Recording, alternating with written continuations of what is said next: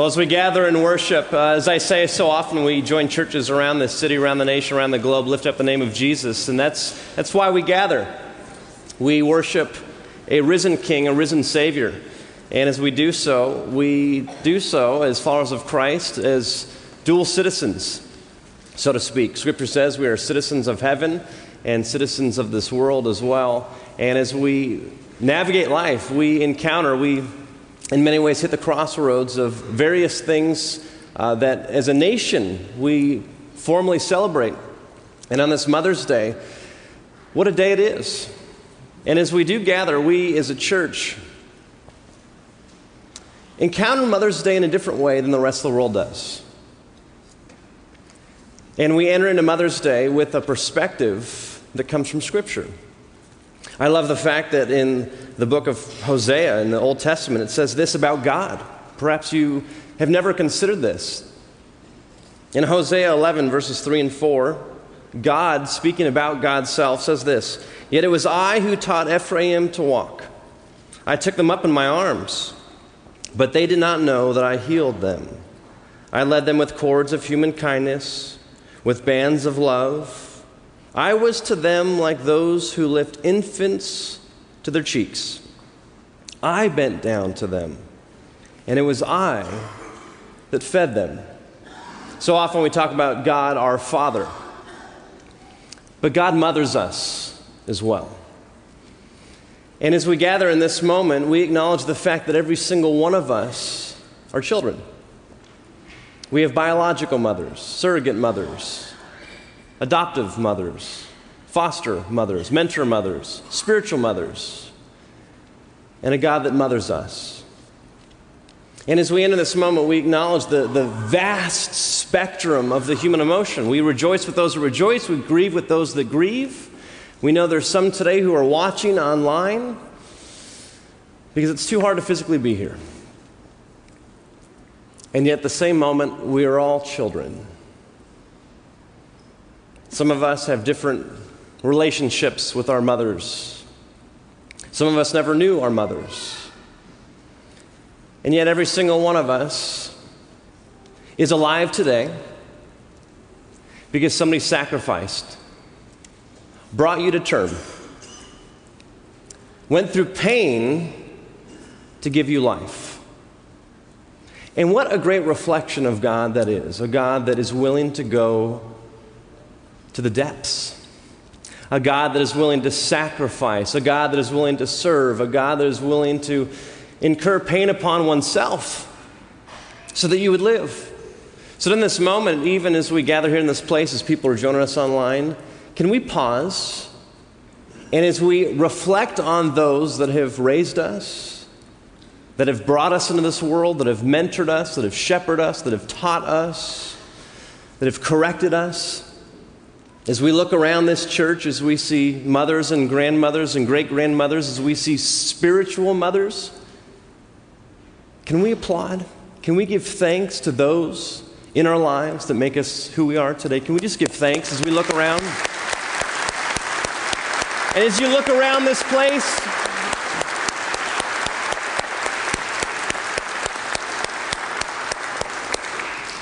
we know that that does not do justice to the outpouring of love and life that has been given. And at the same time, we as a spiritual family, as a church, we need more spiritual mothers to add to the amazing spiritual mothers that are. We need more spiritual mothers in every single area of our church. And maybe this is the season right now where you step forward, where you say, I want to serve, I want to teach, I want to coach, I want to mentor, I want to listen, I want to be a crying shoulder. I want to be a strength in someone's life. I want to give wisdom to somebody else. This is the season that we need you, women, to step forward, to join the amazing women of this church, to be more and more spiritual mothers. We need you, young and old. There's no early age, there's no too old age for you to step into that role of a spiritual mother. We have young girls who are spiritual mothers to infants in this church because of their commitment, their time, their shepherding, their volunteering.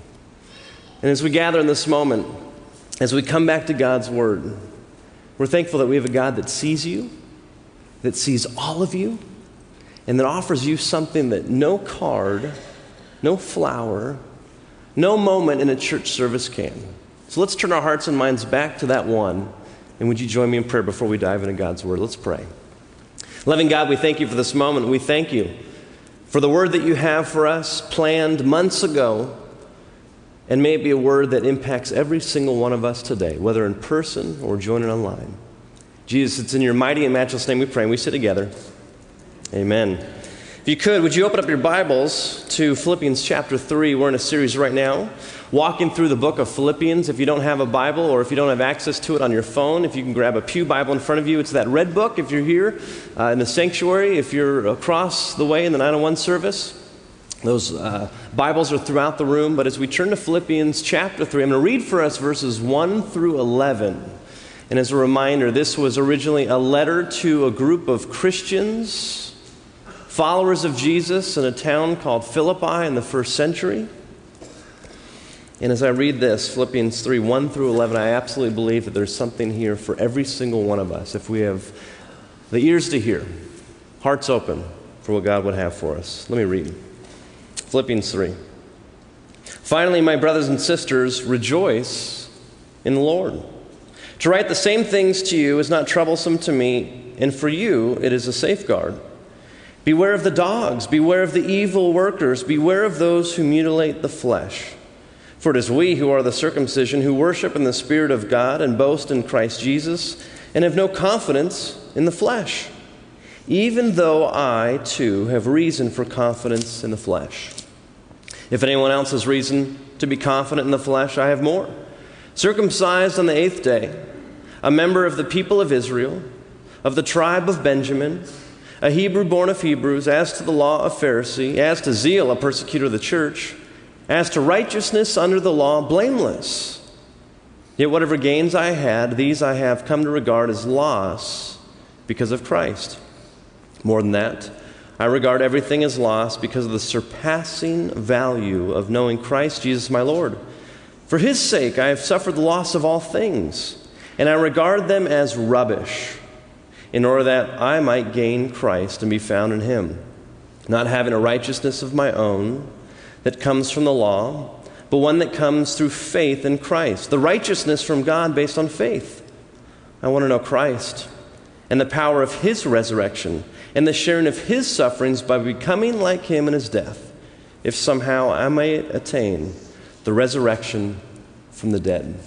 This, my friends, concludes the reading of God's word.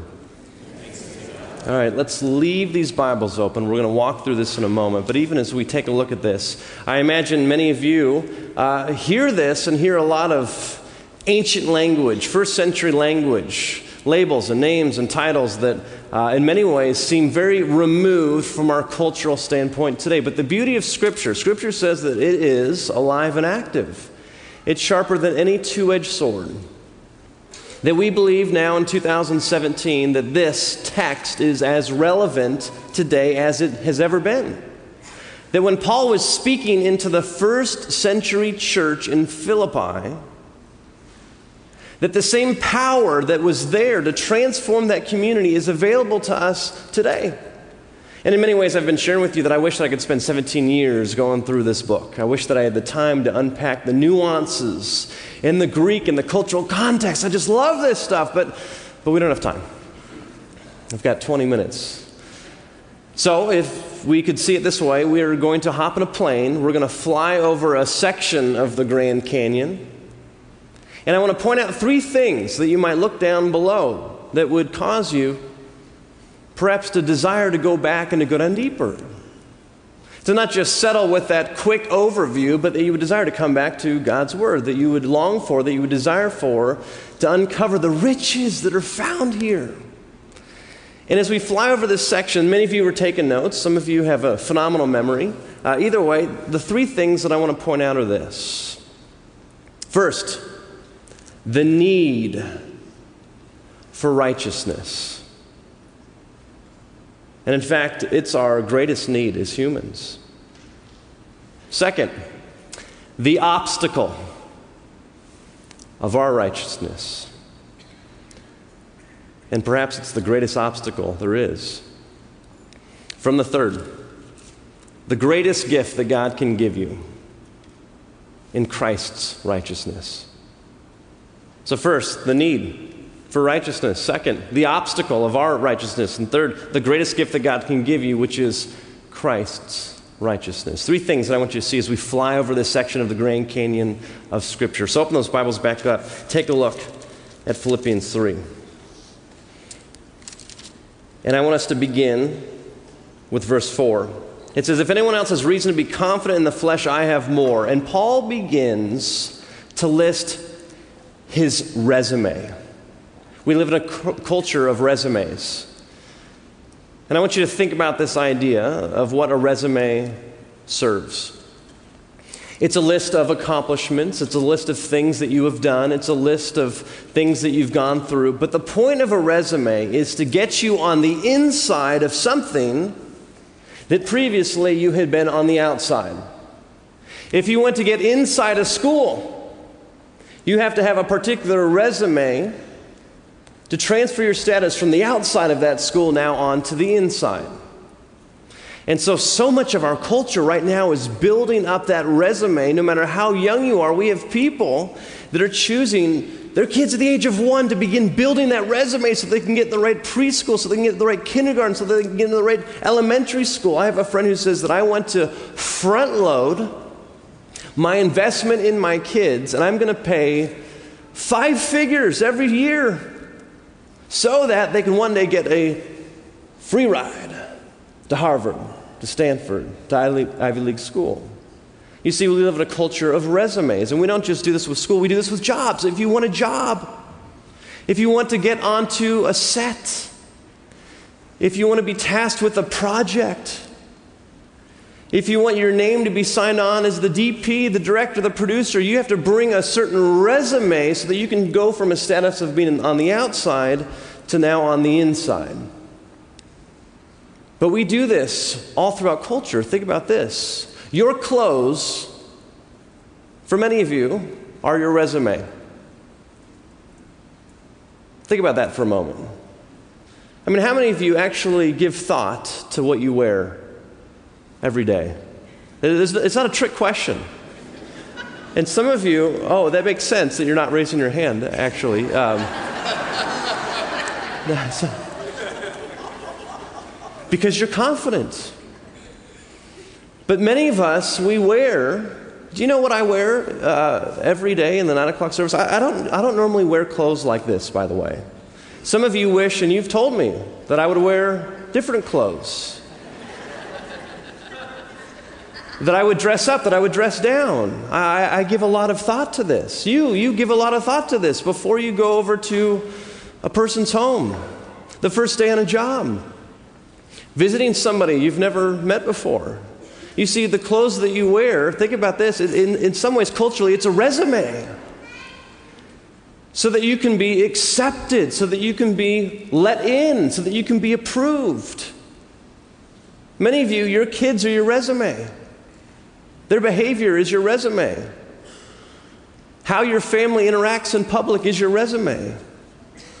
How you come across confident in a situation is your resume. We, we, we, live in a culture where we are bound by resumes. We have this great need because the word resume and the word righteousness are so close together.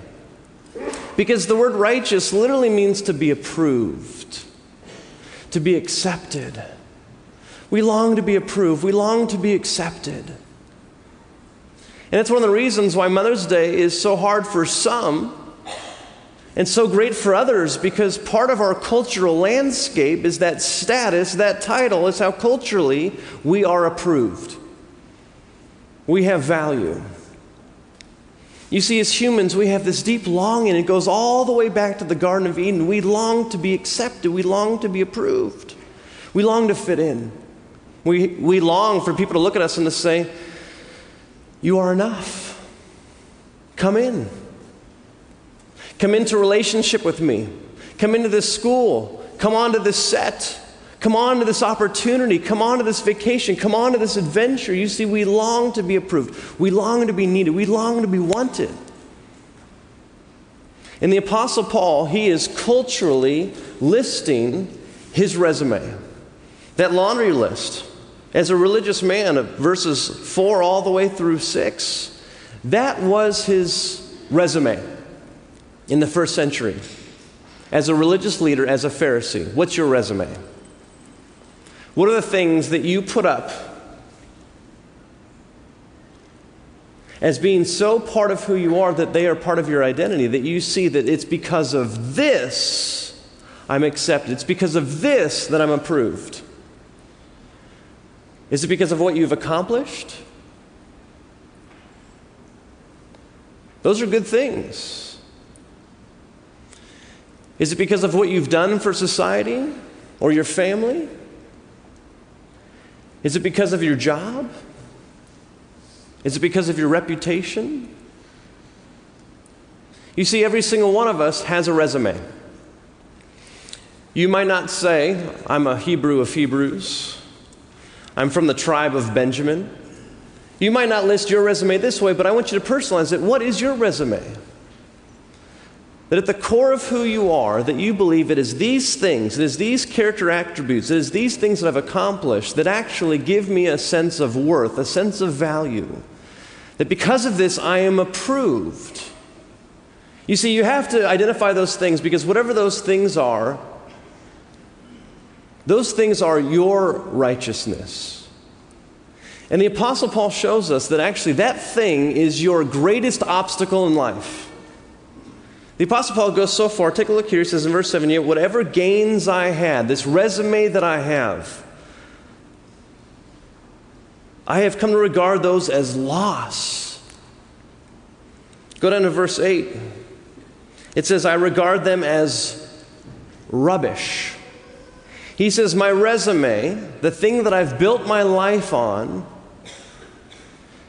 and personalize it for today. My Congressional Medal of Honor, my Pulitzer Prize, making CEO, being loved by my family.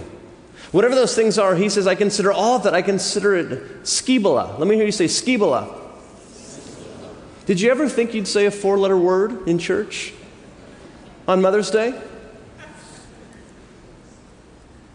You see, we've kind of tiptoed around the graphic nature of what the Apostle Paul said there, skibala. And if you spoke Greek, especially Koine Greek, first century Greek, this common Greek, you'd be shocked the fact that I just said that on Mother's Day of all times. It means excrement. A four letter word for that. I'm not going to say it. It's Mother's Day, poopy diaper. However, you want to fill in whatever that is, you know that is messy, you know that is dirty, you know that is stinky. The Apostle Paul is saying that my resume that I've built my life on, it's a stinky diaper. It's a four letter word, fill in the gap.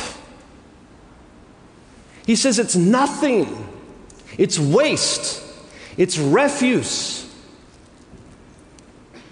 It belongs in the sewer, in a porta potty. You get my point? There's no way around this. The Apostle Paul is saying that there is this need that we all have to be approved. And the things that you've done in your life to get that approval, if you actually understand the gift that God has given you, it's your good deeds, the good things that you've done. This is what's so amazing. You see, so often we think church is where we hear about the bad things that we've done. We've got to stop doing the bad things, start doing the good things, then God will love us.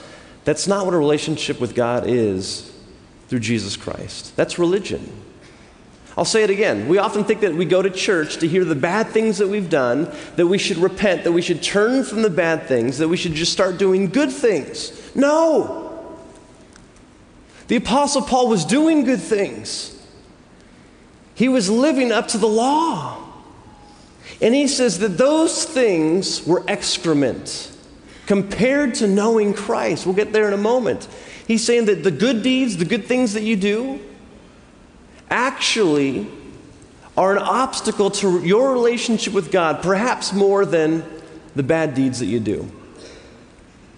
You see, so often in life, we think that it's the bad things that we do that keep us from a relationship with God.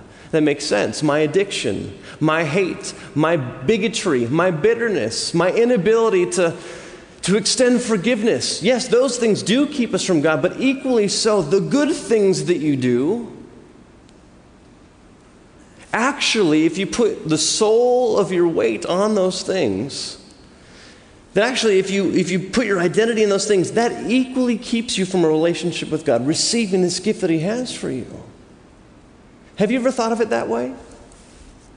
That actually, if I see my identity, my sense of self worth, that if actually, if I say, the reason why I should be in a relationship with God because I am a pastor, or because I serve, or the reason why God should love me is because I pray, or I go to church, or because I give, or because I serve in this capacity, or I go on mission trips around the world, if you say that, actually, it's an obstacle to receiving the real gift that God wants to give you. You see, if you repent from your bad deeds, you're a good Pharisee.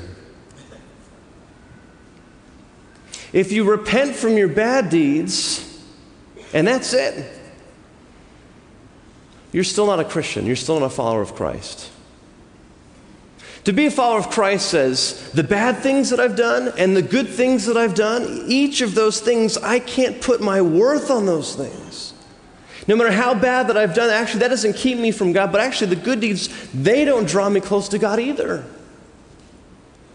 The Apostle Paul is saying that I have discovered this thing, this reality, that it's not just an idea, it's not just a proposition, it's not just this concept, it's not just a philosophy I have discovered the true source of approval, the true gift that God wants to give.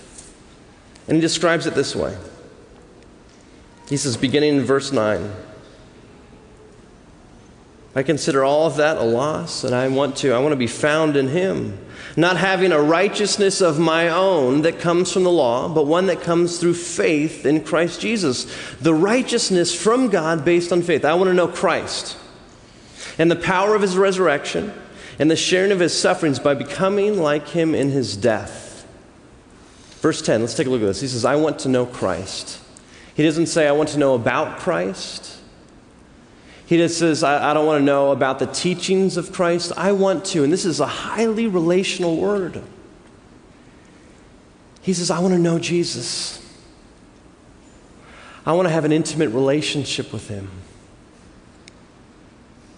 And right there, he reminds us that Jesus wasn't just some great teacher that lived for 33 years and has been dead for 2,000. You see, Paul is writing this after Jesus' life, his death, his burial, and his resurrection. This is 20 years after the resurrection of Jesus. And he's saying, in a very personal and a very present day reality, he says, that I want to know Jesus. And if we go through life thinking that a relationship with God is just what we do for God, we miss this relationship that can happen today. What does that relationship look like in a very practical way? I was having a conversation with somebody this past week about that book. How many of you have heard of the book, The Five Love Languages? Put your hands up. It's, a, it's been a, out for a bit, and it talks about how as humans we often we give and receive love in different ways, and we have to understand the people in our lives like a language will interpret our acts of love in different ways, and we need to know how people receive love in order to give them love in ways that they understand. This is good on Mother's Day, by the way. Because some are acts of service, some is quality time, some is gift giving, some it's words of affirmation. There's five in total. And I, and I share with this person, you can actually take that and, and apply it to your relationship with God through Jesus. That some of you, you feel love when somebody spends quality time with you. Do you have any idea that you have a risen Savior that is alive and well? That all Jesus wants to do is spend time with you? That it's time for you and nobody else has time? That when everybody else is asleep, that when you're not even aware of it, that God wants to be with you, longs to just spend time with you. That when you open up God's Word, when you spend time in prayer, that actually that's one of the ways, present tense, in this moment, that you can be with Jesus. Paul's saying that I want to know Jesus. In fact, as we get into this summer, as we, as we change our schedule, one of the things that we're going to be doing is learning how we can be with God. And I, and I met with Pastor Karen and the other pastors this week, and they began to share with me some of their plans for what they have for us in between the two morning services, and it's phenomenal. Very practical ways to explore this. How do we have a relationship with God? How do we be with God? How do we realize that God is actually extended an invitation to us to be with God? It's, it's, it's amazing, it's remarkable. Acts of service. Maybe you feel love when somebody does something for you, changes the oil of your car. Maybe you feel love when they take out the trash, when they actually set up something for you in a way that, that you couldn't do yourself. Well, that's the kind of love that God has for you. Present tense, the Jesus, He wants to serve you. He's laid down his life for you and he wants to do it in an ongoing way. And I can unpack all those five love languages, but God, right now in this moment, wants to have a relationship with you. The Apostle Paul says that I want to know Christ. Show of hands, how many of you are wearing glasses or contacts right now? Quite a bit. Now, how many of you were aware of your glasses or your contacts right before that, before I said anything? Anybody? Some of you are aware that. Maybe they're dry, maybe they're they're, they're foggy, maybe they're uh, a little scratched. You know, what's interesting, when the lenses of your glasses or your contacts are doing what they're supposed to do, you don't notice them. And you're, you're able to see the world differently, clearly, in focus. I want you to take that metaphor and I want you to apply it to Jesus for just a moment. To be a follower of Christ, to know Christ,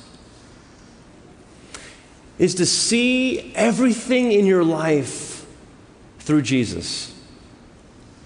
Like contact lenses, like glasses. That actually, as you enter into a situation, whether it's good or it's bad, you're, you're looking at it through the lens of a relationship with Jesus. Think about the best news that you can get. You just got that promotion, you just got that gift. You're celebrating your family, whatever it is today, you're, you're filled with joy and gratitude. Scripture says that every good and perfect gift comes from God. That actually, the source of those good things in your life, those relationships, the gifts, the memories that you're going to make today, actually, the source of all of that comes from God. So when you look at all of those blessings through the lens of a relationship with Jesus, you're thankful in such a deep way that even in those seasons where you lose those things, you lose the job, you just get the cancer diagnosis, you're still looking at the world through the lens of a relationship with Jesus, and you say, How on earth, God, is this going to bring me closer to you? It changes the things that you worry about, changes the things that you're anxious about. And many of you, you know my story with my wife. We've had many years of infertility. My son, uh, Judah, who's now five year old, was an absolute gift from a gestational surrogate. My wife now is pregnant for the first time, which is an absolute miracle after 11 years of marriage. People never in a million years, and doctors would say, I would give up financially and emotionally, and you ever having the chance to carry your own child. We are in the midst of that right now. My wife is 27 weeks pregnant, and two weeks ago we go to the doctor, and the doctor says, There's something wrong with your baby's heart. Heart drops.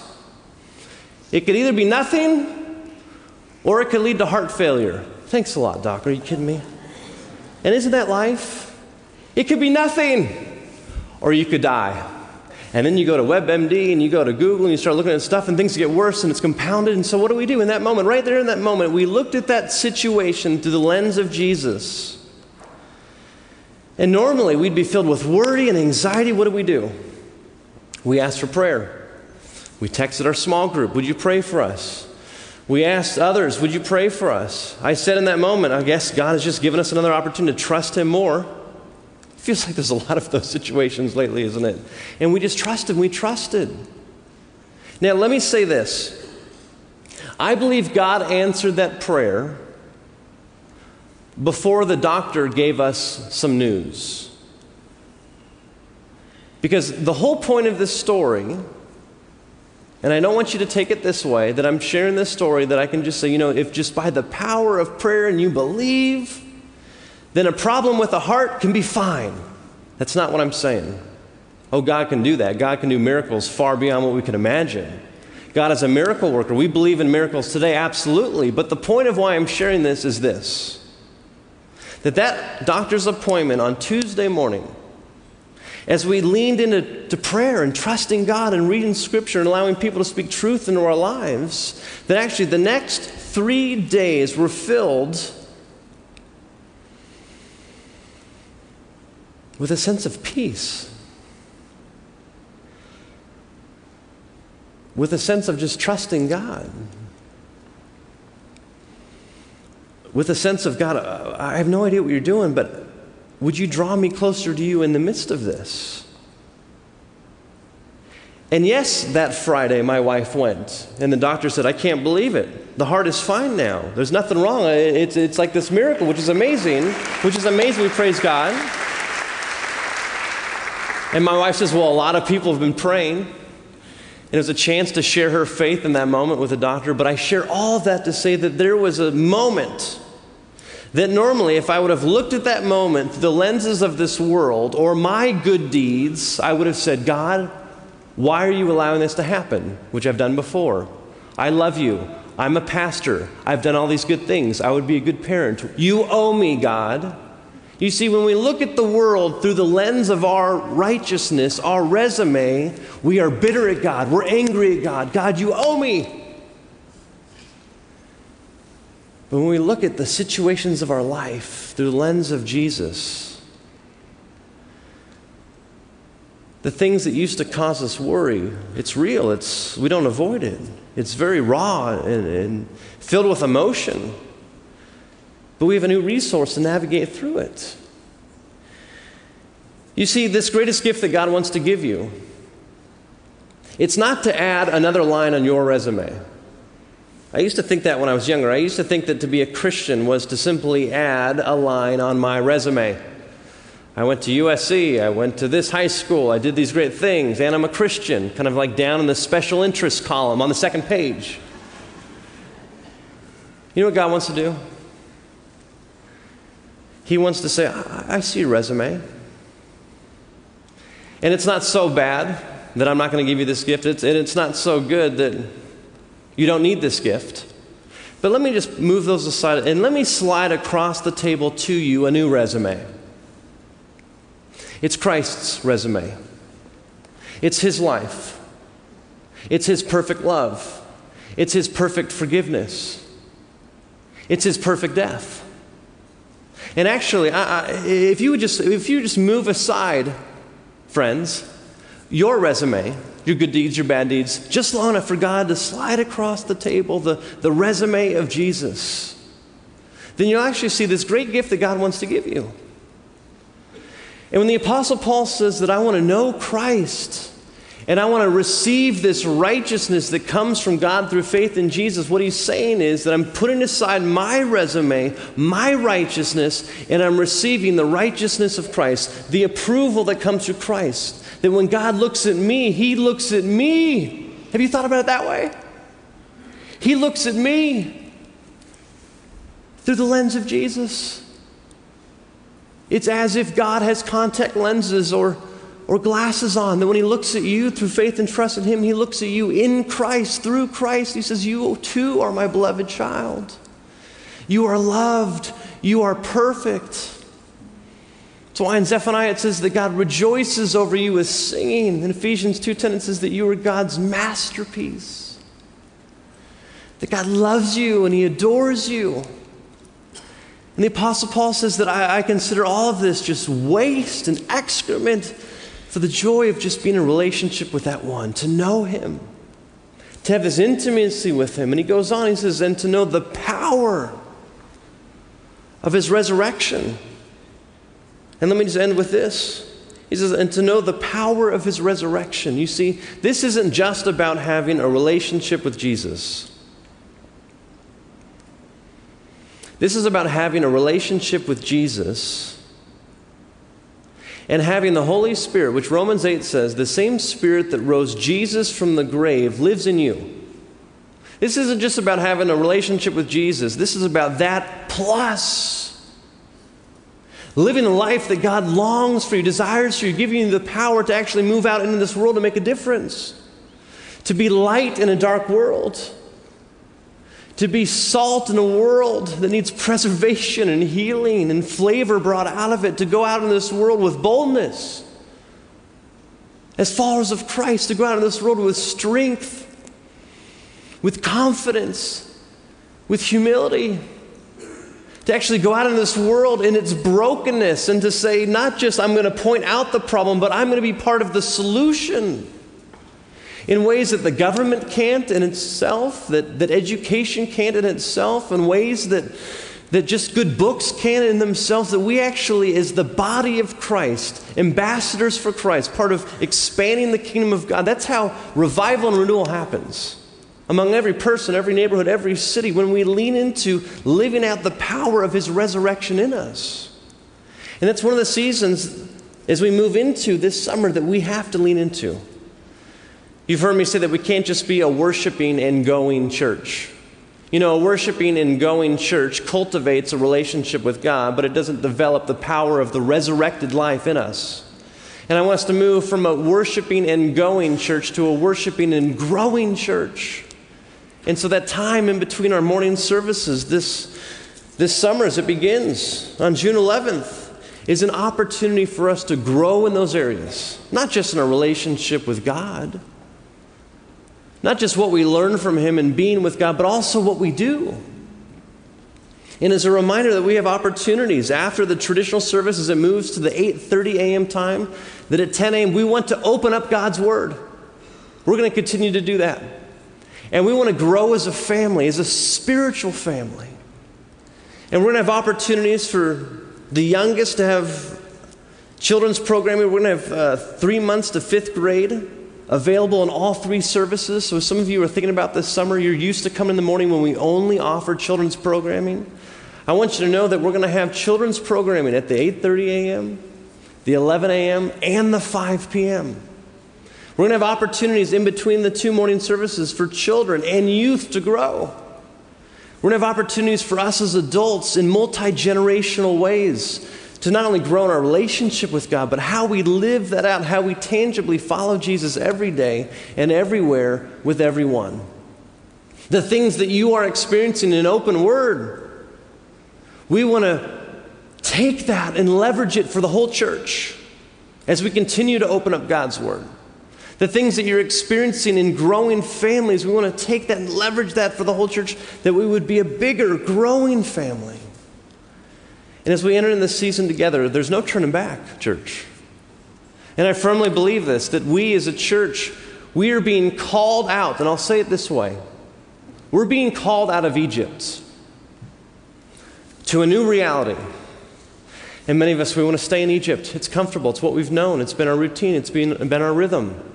And some of you might be saying, What's wrong with now? And how could you apply that to Egypt? We're not enslaved. Oh, yes, we are. We are enslaved to routine. We are enslaved to status quo. We are enslaved to being a siloed church.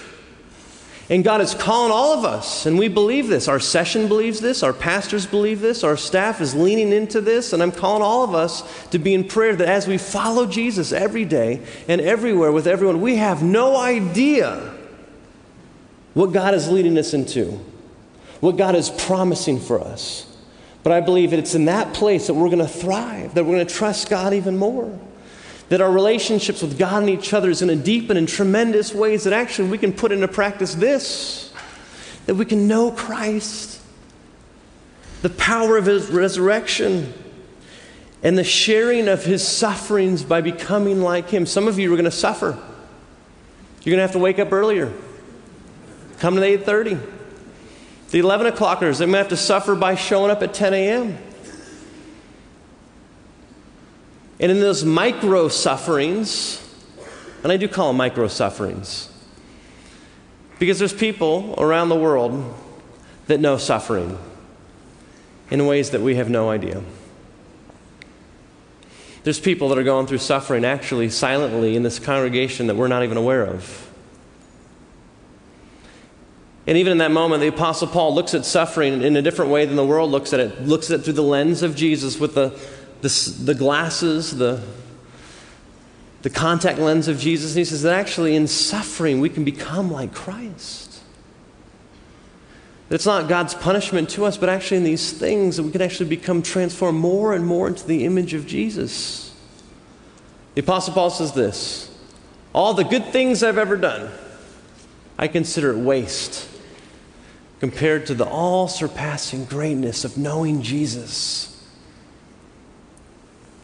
Can you say the same? Let's pray.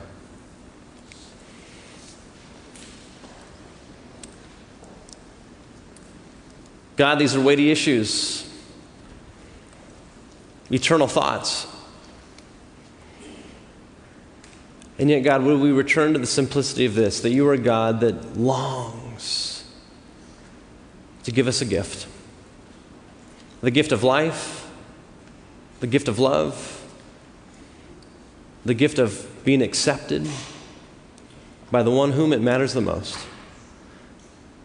God, would we lay down our bad deeds? Would we lay down our good deeds?